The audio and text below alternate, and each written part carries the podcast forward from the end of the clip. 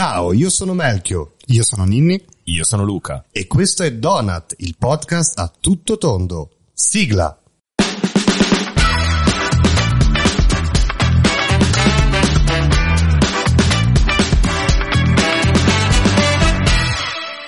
Benvenuti e bentornati, siamo qua come al solito negli studi di Good Morning Genova che ci ospita con estrema gentilezza, direi che quasi ci ha adottato. Io. Io. E Ninni, come stai? Sto bene, patisco un pochino il caldo, visto il periodo, però... È un argomento che tra l'altro nessuno ne parla, cioè parla caldo? solo caldo. Non lo so, io pensavo di bere dell'acqua fredda, ghiacciata e frizzante. E uscire nelle ore più fresche della giornata. Più calde. No, no, no, vorrei uscire proprio alle ok. 2 del pomeriggio quando il sole ti guarda. Ti guarda, Non ti ti illumina, ti, ti guarda. regalo il berrettino, quello con la ventola. Non serve a niente. Una volta me l'aveva regalato, sai, durato mezza giornata, faceva più caldo. Scaricato? No, neanche. Faceva proprio schifo, non ti dava aria, ti dava solo nervosa che sentivi. ASMR. No. Ma io mi chiedo, ma no- non hanno inventato dei vestiti refrigeranti? No, ma hanno inventato dei tappetini per cani e gatti. Refrigeranti, chissà Potrei, potrei fare il momento spot per il negozio, ma eviterò. Però quello che è, è sacoricato, però sarebbe interessante avere dei vestiti che ti refrigerano. Per cani e gatti esistono, da, cioè, sempre comunque ci sono anche le pettorine fatte con questo liquido. Sì, perché non l'hanno fatte per le persone? Credo che sia per una questione di sensibilità della pelle, però qua ci serve una persona scienziata. Che Un scientifico, uno i nostri scientifico amici scientifici. Ditecelo in chat. Esatto, eh, tutti i scientifici in ascolto per favore eh, segnalateci perché non è stato ancora inventato vestiti refrigeranti per il caldo. E invece appunto, Luca, come stai? Benissimo. Niente, basta Luca. Mono- monotematico. Monotema- la risposta di Luca è sempre la stessa, benissimo, e basta. E allora, la puntata di oggi è quella che parte un pochettino più seria rispetto alle altre perché andiamo ad affrontare un argomento di attualità, o meglio, prendiamo spunto su un argomento di attualità per ragionare, o meglio ancora, perché Luca ragioni su questo argomento di attualità e poi andiamo, diciamo, nel- nell'intrattenimento. Cosa ci racconta Luca oggi? Oggi vi porto lontanissimo dall'Italia. Parliamo di India e Cina. Mm. Insieme, questi due paesi fanno quasi il 20% della popolazione mondiale. Tantissimi. E voi direte, sti cazzi, solo in Cina sono tantissimi. E qua vi correggo subito. Perché da una proiezione, quest'anno la Ci- l'India dovrebbe superare come popolazione la Cina. Detto questo, andiamo un po' più nel dettaglio e cerchiamo di capire meglio com'è l'India. L'India viene trattata come fosse la più grande democrazia a livello di numeri al mondo.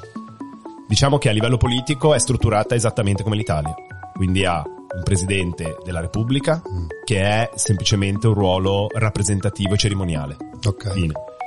Il presidente del Consiglio ha le due camere e viene eletto il presidente del Consiglio in maniera indiretta, come succede in Italia. Sì, sì, sì. Simile Quindi è simile a noi, è proprio una grande... È simile a noi ma molto più grande.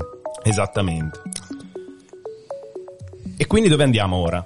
Andiamo a parlare della rivalità con la Cina, ovviamente, che sono lì a braccetto una con l'altra. E quindi cerchiamo di dare un punto di vista diverso senza entrare troppo nella geopolitica, perché è un argomento molto spinoso, è un argomento particolare, Ci compete poco, diciamo. esattamente dove servirebbe qualcuno di molto molto molto eh, preparato. I nostri amici scientifici Esatto. geopolitici. Esatto. Ovviamente, essendo due paesi che hanno ad oggi indicativamente lo stesso numero di abitanti, la loro rivalità è in continua ascesa. Non ci si può fare niente. Le problematiche riguardano fondamentalmente tantissimi, perché sono comunque, hanno religioni diverse, costumi diversi, però andiamo e ci focalizziamo eh, solo su una cosa per mo- che è molto molto importante. Noi siamo abituati a parlare sempre del mondo con una visione europacentrica o americocentrica. Sì, basti pensare anche solo alle cartine che sono... Esattamente. È vero, non ci ho mai pensato. L'Europa è il centro. Ed è deformata e molto più grande di quanto in realtà dovrebbe essere. Sì, è vero, quello c'è anche dei siti internet che ti fanno vedere le reali grandezze Esatto. dei, dei palazzi, sì, dei palazzi, dei paesi. Esatto. E molto spesso le notizie che ci arrivano dall'estremo oriente sono sempre, diciamo, frammentarie e poco poco certe, Mm. anche perché, soprattutto se parliamo della Cina, è, è velatamente una dittatura e quindi tutto quello che arriva dalla Cina è abbastanza tutto controllato e pilotato. Sì, è filtrato da loro, poi fondamentalmente. Esattamente. Semplificando, quindi, cosa succede? Che, come fanno spesso gli americani, dividono buoni e cattivi. E i cattivi chi sono?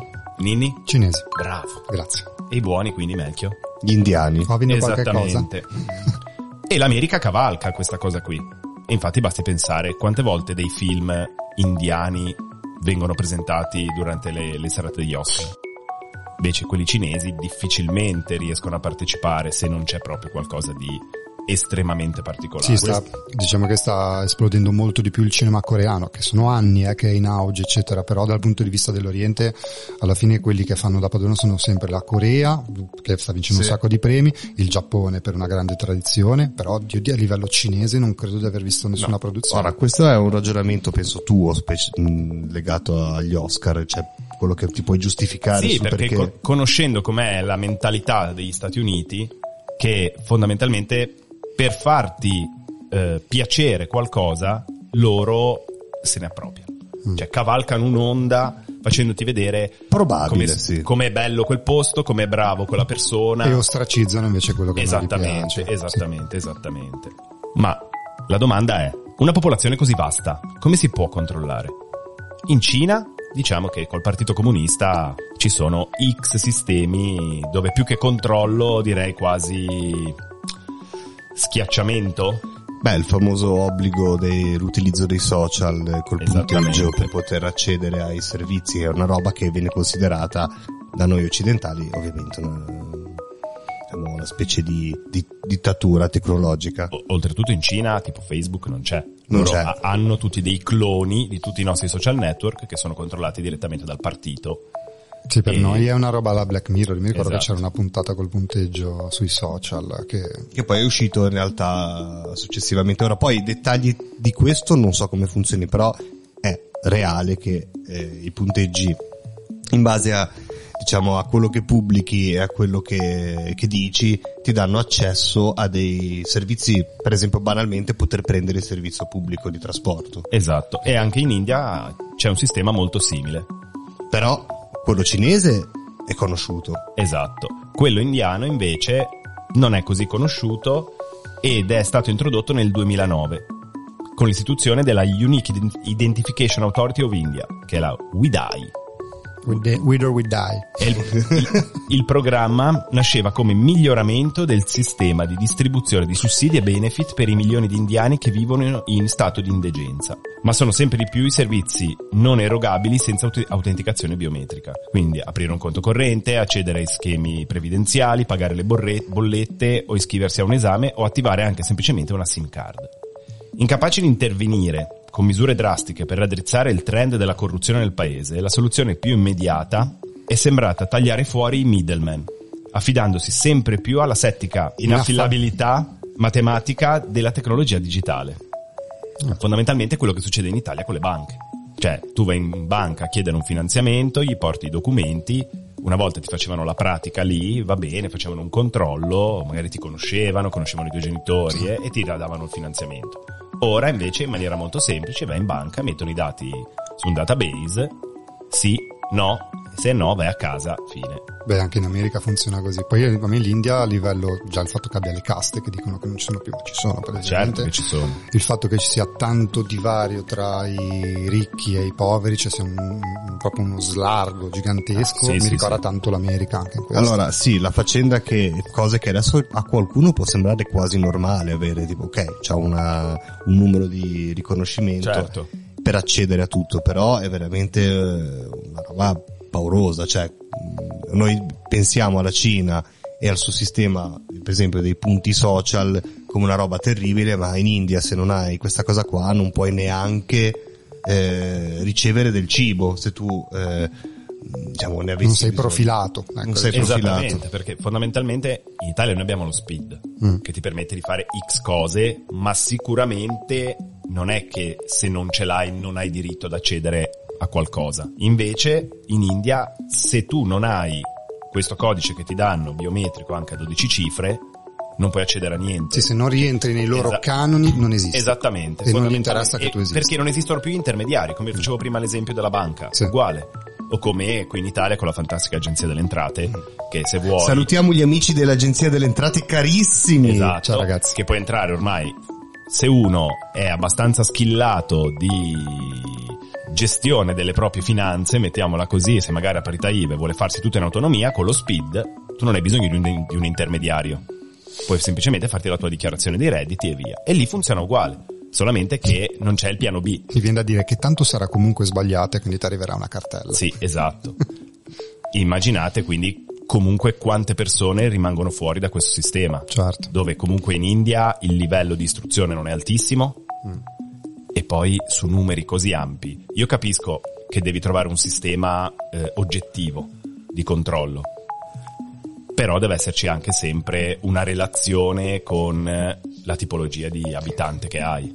Allora, giusto per dire, quindi parliamo della più grande democrazia del mondo che in realtà si muove come la più grande velata dittatura che nessuno urla la. Esattamente. Cioè, quindi esattamente. qual è la differenza tra i due?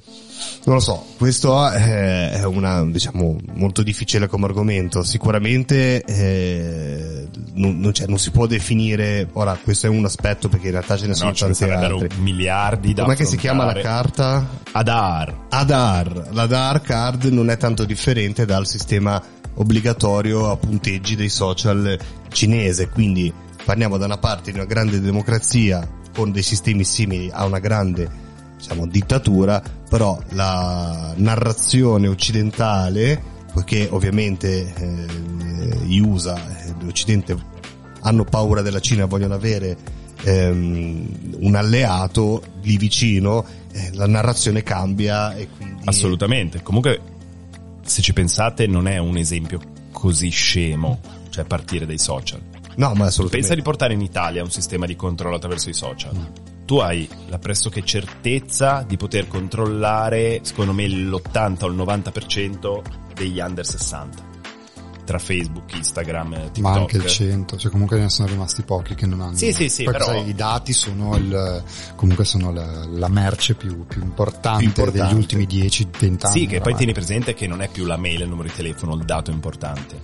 È quello che ti piace. Mi viene in mente che documentario poi fatto appunto apposta da Netflix su Cambridge Analytica, su come avevano utilizzato i dati, come li avevano raccolti per aiutare determinate compagini politiche, mi pare fosse l'elezione di Trump, Di Trump. da una parte o il- la Brexit in Inghilterra. Sì, sì. Ah. sono argomenti veramente molto Sì. ampi e sicuramente quello che, cioè, non siamo un podcast di geopolitica, però comunque la suggestione eh, di Luca è quello parlando appunto di eh, un mondo lontano che però è molto importante, che molt- sarà sempre più importante e qui lascerà noi europei in realtà in periferia del, del mondo, è quello diciamo della contrapposizione tra India e Cina, una grande democrazia punto di domanda con una grande eh, dittatura punto di domanda, c'è nulla di certo.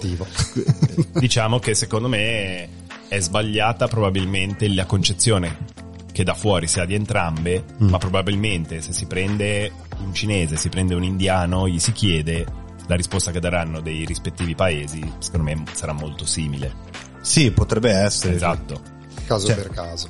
Quindi questa è solo una suggestione per ragionare sulle differenze reali e sulle etichette che per facilità eh, di comunicazione noi occidentali diamo a, a questi paesi. Però, appunto, parlando di eh, democrazia, dittatura e un paese grande, grande come l'India, con mille, mille cioè, comunque è un subcontinente più grosso dell'Europa stessa, cioè nel parliamo di una nazione che è più grossa di un continente, cioè sono veramente dei mega palestrati, stati gigantoidi, ma non te li Ok. immagini così grossi? No, in realtà Steroidi, no. steroidi Per- e- camminare. No, più che altro no, perché sono esattamente due stati in cui diciamo la media della popolazione è molto bassa e minuta. Quindi proprio non mi riesco Però immaginarmi tutti così. insieme fanno come un mega Voltron, un mega Megazord.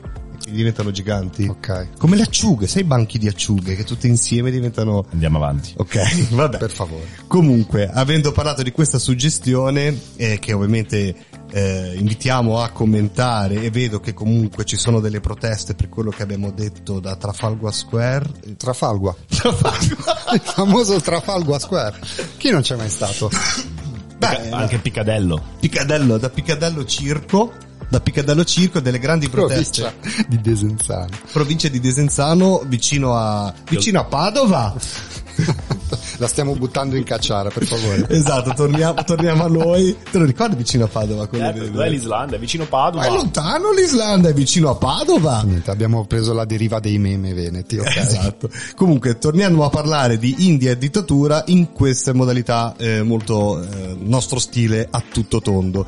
Quindi, passo la palla a Ninni per il momento curiosità sull'India. Oh, allora, alleggeriamo un pochino i toni della discussione con qualche, qualche piccola curiosità. Respirare l'aria di Mumbai per Mumbai o Mumbai? Mumbai. Ma niente, siamo, siamo il podcast delle mispronunciation. Però comunque, respirare l'aria di Mumbai per un giorno equivale a fumare 100 sigarette. Non male. Veramente. Nell'enorme metropoli indiana si producono circa 7000 tonnellate di rifiuti al giorno, che si raccolgono nelle innumerevoli discariche a cielo aperto. La densità di popolazione tocca i 20.000 abitanti per chilometro quadrato e il numero dei veicoli con emissioni incontrollate è molto alto. Il quadro apocalittico di una città con una popolazione in crescita sfrenata si completa con la cortina di smog perenne che sovrasta ogni cosa. Passare un giorno a Mumbai o Mumbai è tra le cose meno salutari che possiate fare. È pazzesco, cioè tu sei un giorno nella città come 100 sigarette sono tantissime. Sì, Cioè, sì, sì. Neanche Luca. Forse Eh, mio io nonno metà. fumava Metà. 100 sigarette. Ci potrebbe passare metà giornata. Metà come una giornata. giornata mia normale. Seconda curiosità. Un uomo in India sostiene di non mangiare dal 1940 perché giustamente fumare le sigarette ti fa passare la fame. Bugia. Oppure a me, se- a me ne fa venire di più. Se, no. se a Mumbai prendi un caffè Sì? senza bisogno di, di fumare Vai già in bagno. e vai già in bagno. E noi siamo bravi a ricollegarci da altre puntate, vedi? Comunque questo l'uomo è Prahad Jani, un mistico indiano di più di 90 anni, con i parametri vitali di un 25enne che sostiene candidamente di non mangiare né bere da 80 anni. Come? Grazie al potere della dea Amba. Per quanto un fatto simile sia scientificamente impossibile e nonostante gli studi condotti su di lui da alcuni scienziati indiani, nessuno è ancora riuscito a svelare il suo mistero. Ma perché mangia di notte? Sai tipo le polpette di Fantozzi? Sì. Tu mangia già! Poppette di Bavaria. Polpette di ba- Dai, Incredibile sta roba qua. La roba cioè. qua è incredibile, ma Secondo me è un sinceri, trucco. sono super cazzole. Secondo me è un trucco. Cioè, È un barbatrucco. È un barbatrucco. Cioè, mangerà di nascosto quando non ci sono gli scientifici a guardare. Oppure fa come SpongeBob e filtra l'acqua. Come le spugne. Una spugna. si nutre così, esatto, fa la fotosintesi, vai a capire. Ultima curiosità, nel West Bengala le mucche possiedono una carta d'identità, questa mi ha fatto un sacco sorridere quando Cioè? l'ho letta. La curiosa iniziativa del 2007, nata per combattere il contrabbando delle vacche dell'India di Bang- al Bangladesh, in quanto contrario ai principi dell'induismo, ha portato all'effettiva emissione di carte d'identità per gli animali, richiestissime nei villaggi di consiglio. Cioè, quindi cioè, Vabbè, Che se è facile- Hanno, hanno portato all'estremo quello che si fa normalmente anche in Italia, che all'orecchio hanno Sì, il, certo. il cartellino. Ma a me questa cosa della carta d'identità fa venire in mente, se è facile come da noi andare in Corso Torino a fare rifare la carta d'identità, tutte auguri. queste mucche con la foto tessera. allora, mestiere Minchia ragazzi. mi fanno ridere queste suggestioni. Sì, sì, sì, sì. E queste sono le curiosità che Ninni ha trovato sull'India. Io invece mi collego alla parte più dittatoriale del... Come ti piacciono i dittatori? Ma tantissimo, tantissimo. Cioè, sono personaggi assurdi. che- Salutiamo il podcast amico Tintoria che ne ha fatto una rubrica apposta. Esatto, qual è il tuo dittatore preferito? Che tra l'altro qual è il tuo dittatore preferito? Copiamo un attimo, solo per questa volta però. Eh, Estero, cita anche il tu. dittatore estero preferito. Eh, in realtà non saprei. Quello che parlava con gli animali, sosteneva di parlare con gli uccellini. Maduro. Maduro, Maduro, un tuo dittatore estero preferito? Ringraziamo Tinti e Rapone per eh, questa rubrica che ruberemo solo questa volta. E io sono. vado sul classico. L'uomo col baffetto. No? Ah sì, Hitler. Hitler, qui siamo... risposte ovvissime. Ma chi pensavi a Yosemite Sam col baffetto? No, perché poi ce n'è un altro che da poco vi, vi dirò. Mm. E io invece il, Tito non era male. il nordcoreano. Kim Ah, Jong-un. Vabbè, ma lui è una caricatura. Piccolo fun sì, fact, io ho Kim Jong-un tatuato sul corpo. A favore di camera, se me lo volete vedere, io ho Kim Jong-un, o meglio Salt Bae, quello che lanciava il sale, quello che lancia il sale sulla carne è diventato famoso, con la faccia di Kim Jong-un che spara dei missili come fossero sale sulla bandiera Ma dell'America. perché? Eh, avevo partecipato a un contest, a un crazy tattoo, e sono tattoo sarebbe? praticamente il, mh, all'interno delle convention di tatuaggi ci sono varie sezioni, il bianco e nero, il realistico e poi c'è il crazy tattoo, cioè un tatuaggio pazzo. Vince quello più pazzo e meglio fatto. Non sono arrivato neanche fra i primi tre, vi dico solo che ha vinto un minion tatuato dentro a, cioè meglio non dentro a una vagina, ma il tatuaggio di un minion dentro una vagina tatuato su una coscia. Che è banalissimo, questo è molto più. Questo è molto più particolare, poi era in linea coi tempi perché era il periodo sia di Salt Bae che di Kim Jong-un che faceva, le, diciamo, minacciava l'America. Eh, Quindi Ninni ha il tatuaggio di Kim Jong-un. Jong-un. Vai, fuma 50 sigarette al giorno, quindi piano piano andiamo anche a scoprire eh, le prurigini dei nostri protagonisti. Evviva. Ma veniamo al nostro rubrica Game Show di Vero o Falso? sei veramente la migliore Iva Zanicchi che Ah no, io vorrei sperare. essere Gerry Scotti.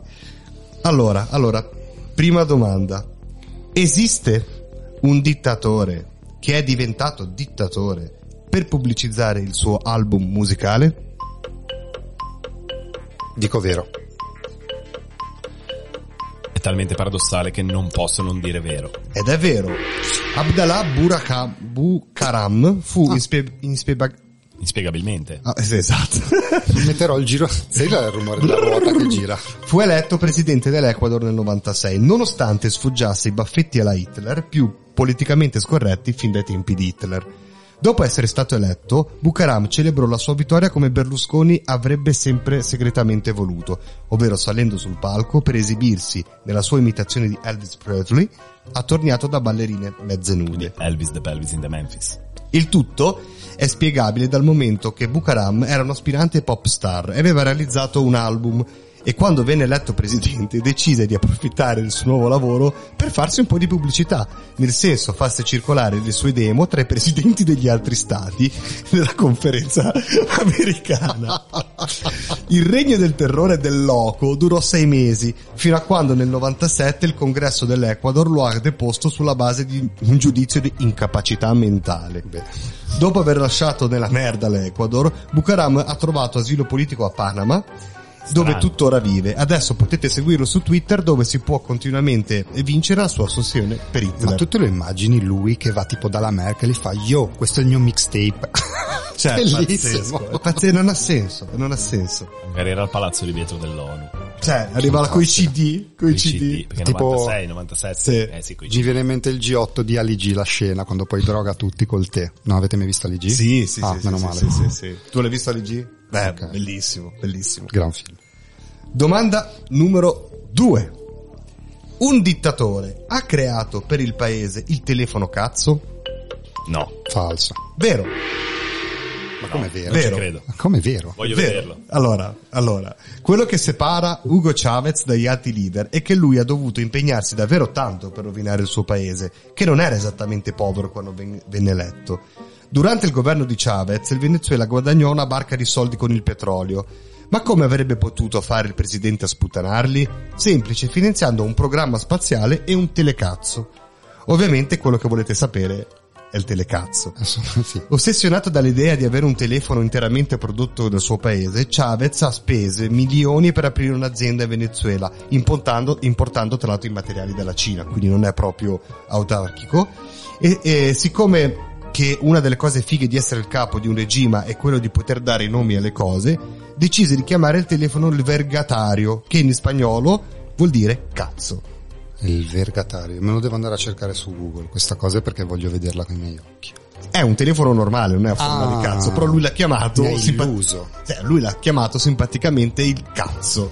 Cioè, il telefono autarchico del Venezuela si chiamava il cazzo. Il cazzofono. te- il cazzofono, anche il cazzofono o telecazzo. E quindi chi lo ha è un cazzofonista. È un Sì, cazzofonista. ma la domanda è come sono andate le vendite?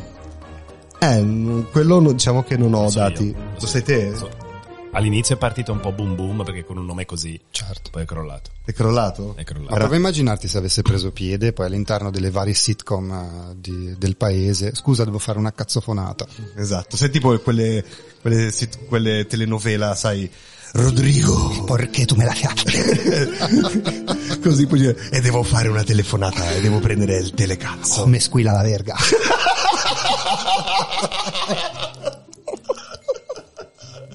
Vabbè, solo per concludere per Chavez, che lui non c'è più, è morto nel 2013. Ah. Però il suo partito è sempre al governo e la, la loro politica è sempre stata quella di togliere le materie di prima necessità. Ah, E quindi qualche anno fa ha rischiato il default, sapete per mancanza di cosa? No? di riso. Carta igienica. No! No. No, voi vedete che i dittatori sono assurdi.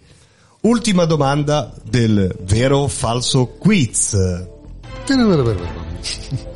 Un dittatore africano è diventato re di Scozia? L'ultimo re di Scozia mi viene in mente il film e quindi dico sì. Silenzio. No. Falso. Ma, attenzione, attenzione.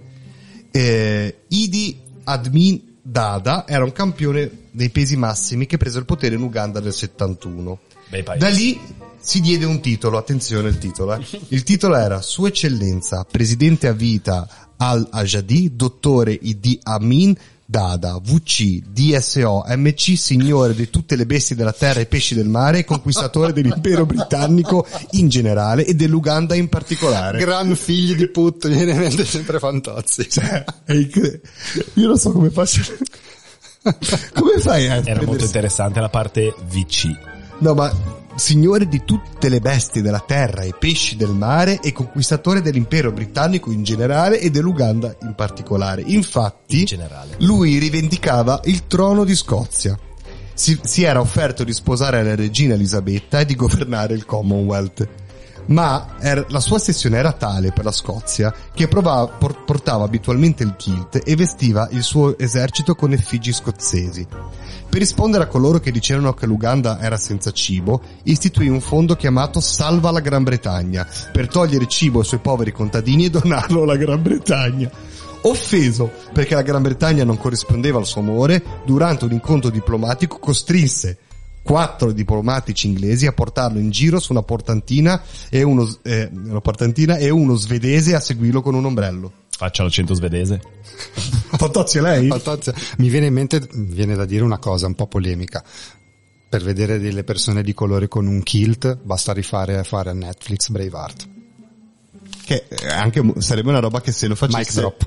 sarebbe- lo farebbe così, perché ormai è tutto politicamente estremamente esattamente. corretto, anche se storicamente non era così. Comunque i dittatori, cioè, sono I giocatori sono incredibili. Cioè, Sono incredibile. In realtà questo, cioè, queste curiosità sui dittatori cioè, sono infinite. Cioè, Infinite, no, infinite. Io ho preso delle curiosità che non sono presenti Diciamo le curiosità più curiose. No, ci sono altre curiosità, c'è un podcast dedicato ai tiranni che si chiama Tirani, quindi queste curiosità non sono presenti in quel podcast. Ah, bene, bene, Yeah. perché io ricordo, la, ricordo Maduro proprio avendo ascoltato una puntata di, di Tiranni che salutiamo amici del podcast. Ciao tiranni amici del podcast, tiranni vivi, morti. Ciao ai tiranni. Ciao ai tiranni. I futuri tiranni. Esatto. Futuri tiranni. C'è un piccolo bambino che in Germania, comunque siamo sempre negli anni 30, quindi tra un po', eh, cioè tra un po' arriveremo negli anni 30.